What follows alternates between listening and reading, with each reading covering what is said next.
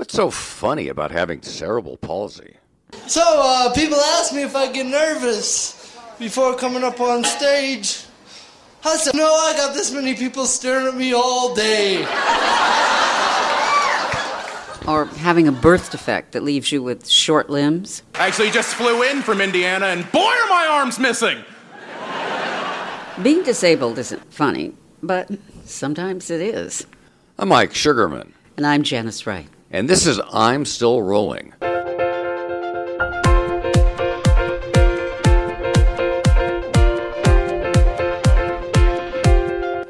I'm in a wheelchair, left paraplegic after a medical mishap. And I'm Mike's wife. We've been married for 40 years, and I'm taking care of him a little more now than I used to. It's not fun, but there are some disabled people who have made a living making fun of themselves. Professional comedians who may be in a wheelchair or deaf or like... All right, I'm Ryan Niemiller, you guys. Thank you all so much. Thank you. Ryan Niemiller has been on the road as a comedian for 16 years. He made it big on America's Got Talent. He finished third, despite having two tiny arms with three fingers on each stub. He calls himself the Cripple Threat of comedy. How did you come up with that name? So the Cripple Threat name originally came from, so as much as I love comedy, my first love, maybe just in general, but definitely in performance, was professional wrestling. That is what I always gravitated towards. That's what I was convinced I was meant to be when I was growing up. And I had kind of come up with this name, Cripple Threat, because there was a group in a promotion called ECW that was called the Triple Threat. And I like myself some wordplay. So I came up with Cripple Threat. I did wrestling training when I was in college, I think when I was 21, for about 2 months. And I don't know if you know this, it turns out that's very hard. And you have to work out all the time. And you get beat up all the time. And my back couldn't take it. But I liked the name so much. And at the time, I was doing theater and improv and all that, too. So I was like, I'll just keep this name then. So it kind of just morphed into being the Cripple Threat of comedy instead of just the Cripple Threat. Are sometimes people shocked by that name? Yeah, it's not that they're shocked. Like, if I say it, everyone's cool, but you'd be surprised. Like, so many people are really tentative to say it. They always like, well, he calls himself. I'm not saying it, but he's calling himself. I was actually very shocked, and I would have changed whatever they had to when I was on America's Got Talent, because you have to, like, you know, basically clear your social media and all that. And all my social media stuff is Cripple Threat 8. That is just what 8's my favorite number. I thought it was funny. They didn't make me change it. I was allowed to call myself the Cripple Threat on television. It's some people get a little weird about it, but it's just like anything. Like, you know, if you own it, it's fine. And it's all context. There's a difference between people like, oh, he's the Cripple Threat, or like, oh, he's crippled. That's very different context there. So are you a comedian because of your disability, do you think? It's one of those things. It's hard to say. I mean, obviously, if anyone's seen any of my stand-up, you know, I utilize it. I feel very well in my stand-up. I'd like to think I'm a funny guy regardless, but, you know, it's hard to say. That's, you know, the nature versus nurture. Did I learn to be funny because it was my defense mechanism to not be, you know, made fun of by the other kids? Would I still have wanted to do this otherwise? I honestly, I've kind of asked myself that a lot over the years, and it's hard to say. I would like to say yes, but I don't know. It's such a big part of who I am just as a person too. You know, like, a disability isn't a thing that you put on in the morning and wear during the day. You know, it's shapes my worldview. It shapes everything that I do. So it's hard to say if I would have. Maybe I would just be an accountant, you know, and because I wouldn't have to overcome anything, and that would have been that. It's hard to say. That would be a shame. Although you'd be the funniest guy in the office, I'm sure. I mean, possibly, but the problem is I couldn't count past 5, so it would take. I wouldn't be efficient. I had a woman come up to me after a show recently, and she had some questions. She was like, "Oh, okay. Can you drive?" And I was like, yeah, oh, good for you, good for you, good for you. Making it happen. Can you read? And I was like, well, not Braille, but... So did you get made fun of when you were growing up? Honestly, I never really did. And I think it was because, and I don't think it was because I was lucky. I don't think it was, you know, I happened to live around the nicest kids in the world, because kids by nature are just mean. That's... You know, it's part, until you kind of learn social interactions and filters and all that, kids just say whatever they see. I think I just either instinctively or just something clicked in my brain that, hey, if I make the jokes first and I am funnier than everybody else, people will leave me alone. So I was proactive, I guess. I never experienced that everyone gets bullied a little bit, but it wasn't like I was relentlessly tormented and then I, you know, figured it out. I think I was just so much cleverer. Everyone just sort of went, oh, we like him. He's cool. Let's not worry about it. It honestly, I didn't really face what I would feel is like that kind of discrimination or anything more until I was an adult, when real world situations started popping up. Like, kids never made fun of me, but when I was trying to get jobs, you know, that's where people would be like, you know, they would never outwardly say it because that's not how people work. But it was like, man, I'm trying to work as a cashier at Walmart. I think I can handle it. And, you know, they would always kind of like, oh, well, maybe this isn't for you. And like this kind of stuff. You know, when I got into the dating world, it's hard to find somebody who's strong enough to put up with the extra challenges that comes with being with someone with a disability. You know, I'm pretty self-sufficient, but, you know, my wife still ties my shoes for me. You know, and for some people, that kind of stuff's a deal breaker. So that is where I felt like I experienced the discrimination more. Yeah, well, you dated well because you got married, and you have kids? We have our first one on the way. We're due in May. So, congratulations. So yeah, I'm very much getting into the panic mode of all this. Well, you should. I went through that same thing. You don't know what's going to happen. You don't know your life is going to just turn upside down, but you don't know how exactly. Yeah.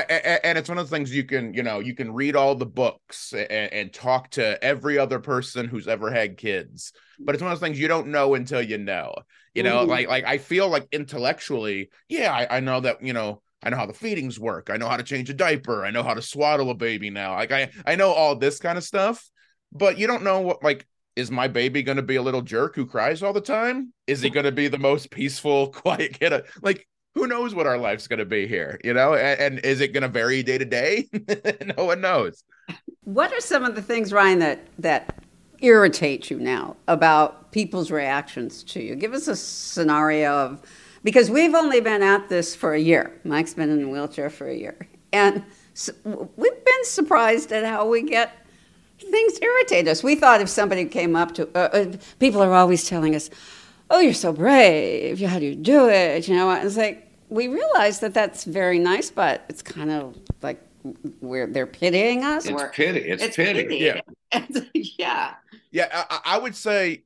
you know, that's the first thing that I always tell people. I think that's probably my biggest pet peeve about it. And it's the same thing I experienced with comedy. It's the equivalent to me of like the nice heckler. It's the person who in the middle of your set keeps yelling, "You're really funny. We love you." And it's like, well, that's very nice. Thank you. But you're kind of ruining my shit here. Like I'm trying to work right now.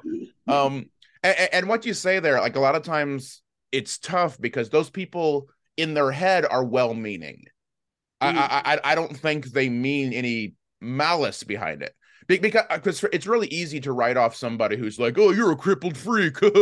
That person, you're like, okay, you're just an asshole. I don't gotta, like, whatever. Like that's it's the person who's like, "Wow, you are so brave."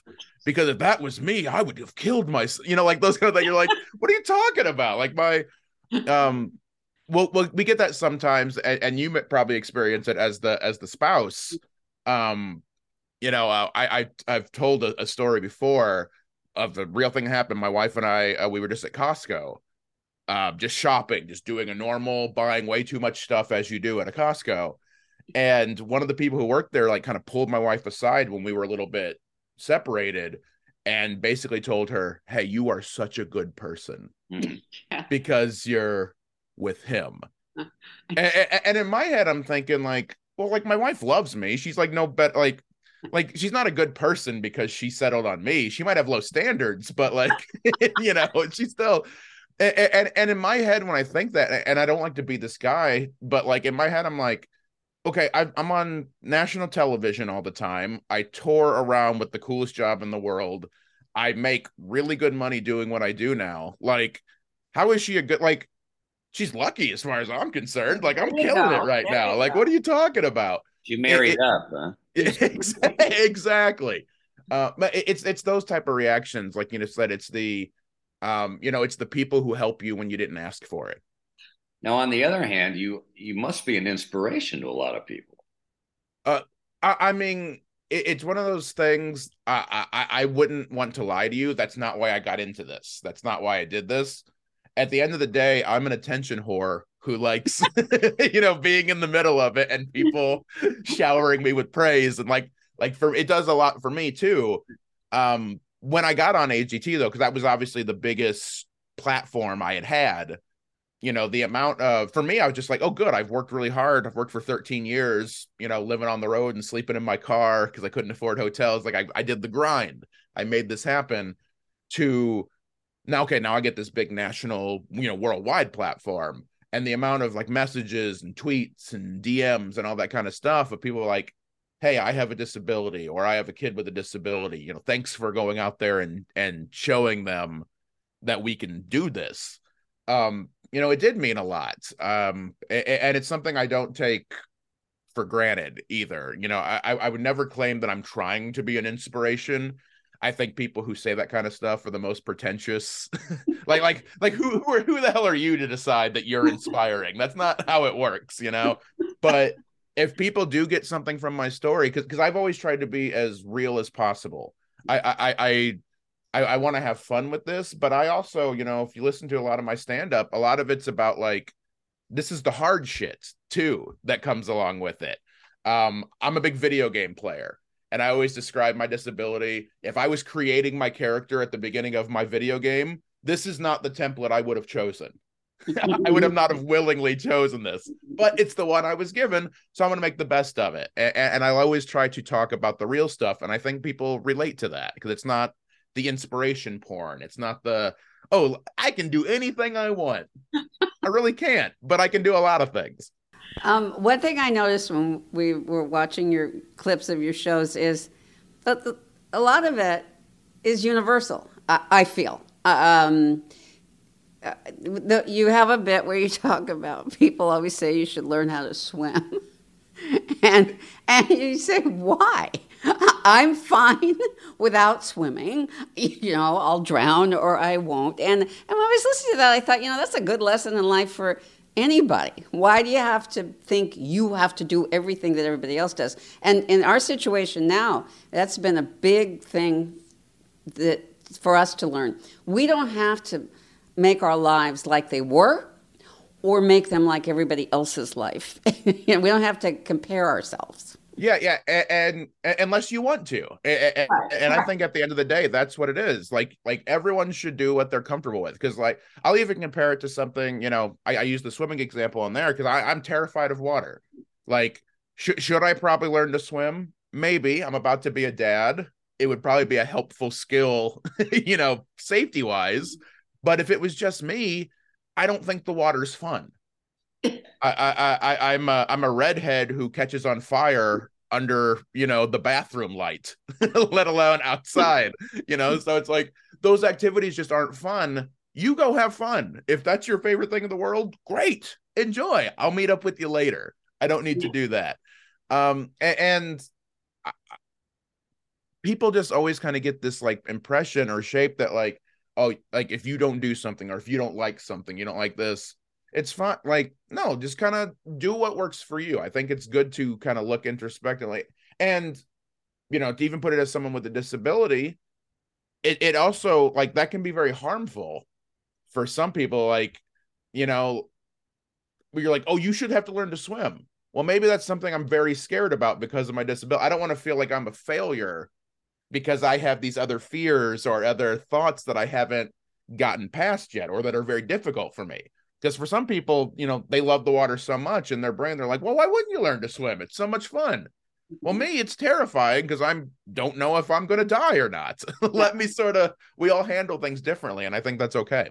There are disabled people that don't like what you do. And I think that's just natural. Like, even the funniest people in the world are not universally liked. They're probably hated by more than half of the world's population. Really, that's just how it works. You're never going to be. There are, and it hasn't happened very often because I think most people, even if they don't think I'm funny, if that's their opinion, that's fine. I think they know that I'm on their team, though. They know that I'm like, I'm not saying disabilities are stupid or that like you're, you know, a freak and you shouldn't be like, I'm not that guy. But there has been some people who don't think that what my disability is disabled enough to be talking about it in that context. You know, like I had a couple people who have emailed me who are, you know, it's not like a, you know, it's not a competition by any means, but like they feel their disabilities are far more severe than mine. So they're pissed because, oh, well, you could still do this, this, this, and this, so you shouldn't be able to talk about it. And in my head, I'm thinking, we're on the same team, though. Like, we don't have the same challenges, but, like, I'm still trying to tell the perspective. Like, I think a lot of what I try to say is universal. You know, mine might just be a limb difference. Maybe I don't know the full context of being in a wheelchair, for instance, but I like to think that what I'm saying, I'm not implying that, like, oh, it's easy for all of us because look how easy I'm making it, or like, oh, what I experience is 100% what we all experience. But I try to hit the points. I think, you know, many people with disabilities, if it's a visual one that people can see, yeah, we do have to deal with children saying rude stuff. And like, I think that kind of stuff is universal, whether we have the same flavor of disability or not. So some people have gotten upset by it. And I always write it off to, we're all in different parts of our journey. You know, like it took me, you know, I'm 40 now. It took me probably 35 years before I felt like I was truly comfortable having a disability.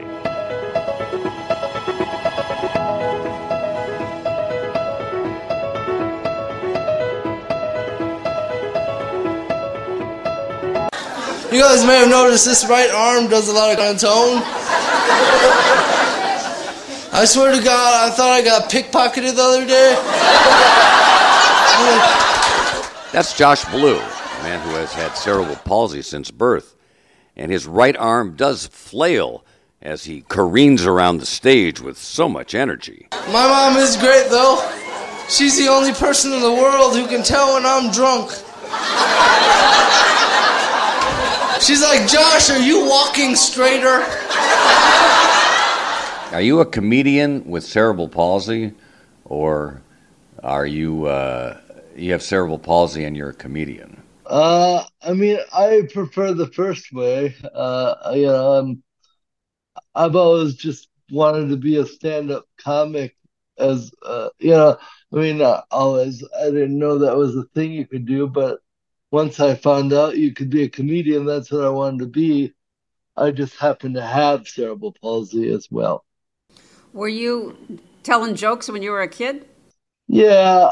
You know, obviously they weren't like joke form, but it was more just being funny all the time. And, you know, I'm real good at reading a room and playing off what's happening. So, you know, the classroom was my first sort of venture into making groups of people laugh. You know, there's that one moment of silence in the room and you just pop something out there and get the whole class to laugh, and even the teacher, you know. So you know it's good when you can get the teacher too. So, but obviously you don't realize that's a thing that you can do when you're doing it. You're just a kid that happens to be funny. Was it sort of a defense mechanism against the other kids that might have made fun of you? I mean, I feel like I've always just had this gift regardless. of that, but it definitely came into play as that. It wasn't like I thought of it like, oh, I'm going to be funny. That way they won't make fun of me or whatever. But to me, it's more like, I mean, if you're a bully and you say something mean to me and I say something back that's funnier and it gets the other kids to laugh at you, pretty quickly you're not going to mess with me anymore because you don't want to be made the fool by a cripple in class.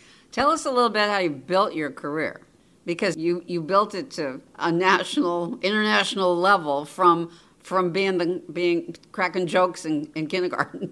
Yeah, so I mean, again, like when you're in high school and elementary school, again, you don't really know that's a thing that you can do. It wasn't until I got to college where people would be like, man, you're funny all the time. Like, we just know you're going to be funny when we hang out. It's your fun energy. And then I started seeing stand-up and, watching, Chris Rock and people like that where you're like, I'm just like, how do they do that? My thought process started kind of like, how did they get to that point where they're filming a special, You have cerebral palsy, and that's a tough thing to live with, but it sort of has helped you in your career, has it not? Yeah, well, and the truth of the matter is this is all that I've ever known, so you can say it's tough or you can't say it's tough. I don't know, because this is just what I know. Does that make sense? Do you hurt sometimes? Yeah, I mean, there's pain that's associated with it, but I think it's wear and tear on a body. I'm 44 now, and I've been going hard on the road for this long and played soccer for 10 years on the Paralympic team. Something bad did happen to me in one of the last games of the tournament, though. I got injured. And my coach had the nerve to put me on the disabled list. At my time, I was one of the best palsy players in the world, but that's just another weird thing. Like, I never played on a team or anything. I just loved the game and loved kicking the ball. And coaches said I just had a really instinct of the game that you can't teach. It's just like, he told me, my instinct to score is unteachable. Like, it's just, I see the ball and that's my first thing is kick it in the back of the net, which, maybe I should have passed more, but. How do you work? How do you create? Do you want to give messages and commentary on disabilities within your humor, or does not? I mean, for instance, I love your routine about Botox. How, yeah, which to me it has a serious message. You do it. Did you guys know that Botox was originally being invented to help people with cerebral palsy? They were developing it, trying to find a way to inject the muscles, and then somewhere along the way, they discovered that Botox also makes wrinkles go away, and then they were like, well, forget cerebral palsy. I never go into anything going, hey, I'm going to teach them something about any topic. This is just the way I see it, and I'll find a... I learned that fact about Botox from a palsy doctor that worked with Botox, and he said, it was... he basically said that exact thing.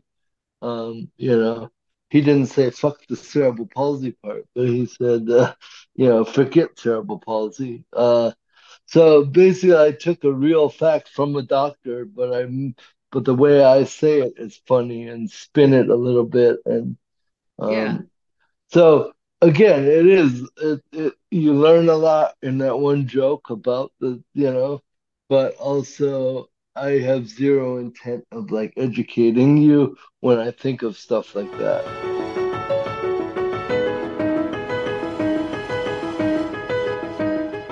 So, is it okay to laugh at disabled people?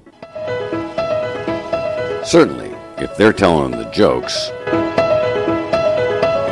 And few know this better than... Alan Klein is my name, and what I do is... What he does is write books on healing with humor during the worst of times. He's written 30 books, and he became an author after his wife died in her 30s. When things are not going so well, whether it's health-wise, business-wise, world-wise, you can step back, get a little bit of humor perhaps, and get a different perspective on your situation. Does it do something to the body? Is there a chemistry? Yeah, even smiling does, yeah. So they say that endorphins, good endorphins are secreted. They're not quite sure if that's true still. It's hard to prove that. But your blood pressure goes up, your heart rate goes up. It's a little like aerobic exercise. And then when, you know, a good hearty laugh, sometimes you're falling on the floor, you laugh so hard. So it's physically exercising your body. And then it's getting more blood to your system, getting more oxygen to your lungs. So if you're in a wheelchair and you don't get a lot of oxygen to your lungs, you don't get a lot of exercise, hearty laughter might get you your quota of fresh oxygen every hour. Well, you can't see me. This is audio, but I have a huge smile on my face. I am breathing deeply, and I'm getting that oxygen in right now. Did you just hear a good joke? Is that why? No, I'm just doing it for health reasons. Okay. Well, I, as you know, come from a long line of laughers in the face of tragedy, because in my extended family, there was a lot of heartache, a lot of death. I won't go into the grim details because it's not a laughing matter, except through it all, we always found a way to laugh. And sometimes we had to hide our laughter. We would laugh, we would tap dance, you know, and sometimes I know we knew that other people wouldn't understand it. Somehow they would think it was being, I don't know, rude, sacrilegious or something, but it really is the way to get through things. I didn't really understand it when I first saw it. Actually, there were a few times. This happened several times in your family. You've had a tragic background. Well, yes. A cousin who died of cancer, left 2 young children, another cousin who was killed by a drunk driver along with her daughter, and the neighbor's child, in any way. But for some reason, you don't laugh right away on these things. And when you became paralyzed and you were in the hospital, we didn't laugh right away, certainly. That can't be expected. And also, if you don't have a sense of humor going into a hard time in your life, it's probably too late to develop one. But I feel with comedians, like the ones we spoke to, at least they can help you. They could help you see the levity and things, and how not to take things completely seriously, or to flip things around and look at them another way that might be amusing. Like when we went to the restaurant and I lost my shoe? Yes. Now, that was a perfect example. So we went to a restaurant in Queens with our son and his wife. It was dark when Mike got out of the car. And, you know, it's kind of a procedure for Mike to get out of the car and into his wheelchair. And we were at this little restaurant having a nice time. Mike pushed his chair back from the table at one point, looked down and said, I'm laughing thinking about it, I only have on one shoe. His shoes were black, his socks were black. And the 4 of us started laughing hysterically. It was so great because it was that kind of laughter when you can't even look at each other because you know you'll start laughing again. And there was a party of 4 next, very close to us, sitting at another table, and I'm sure they thought, what is wrong with these people? You know, the 3 of us, our Max and Maria and myself, looking at you, looking at the guy in the wheelchair, and laughing hysterically at him. But they didn't impress me as people who had a very good sense of humor to begin with. They didn't look like they were having fun all evening. So should have taken their shoes off. Or at least one. Wow. At least one. And we did find the shoe. It was in the car. We found it. It wasn't lying on the street or anything. But again, it takes a while sometimes to be able to laugh at things, certainly. You can't laugh at tragic things that happen immediately. But, boy, having a good sense of humor goes so far to getting you through these hard times in life. Putting a smile on your face, I hope. I'm Mike Sugarman. And I'm Janice Wright. Keep laughing. I got to say the name of the podcast. Oh, yeah, you do. And listening to I'm Still Rolling.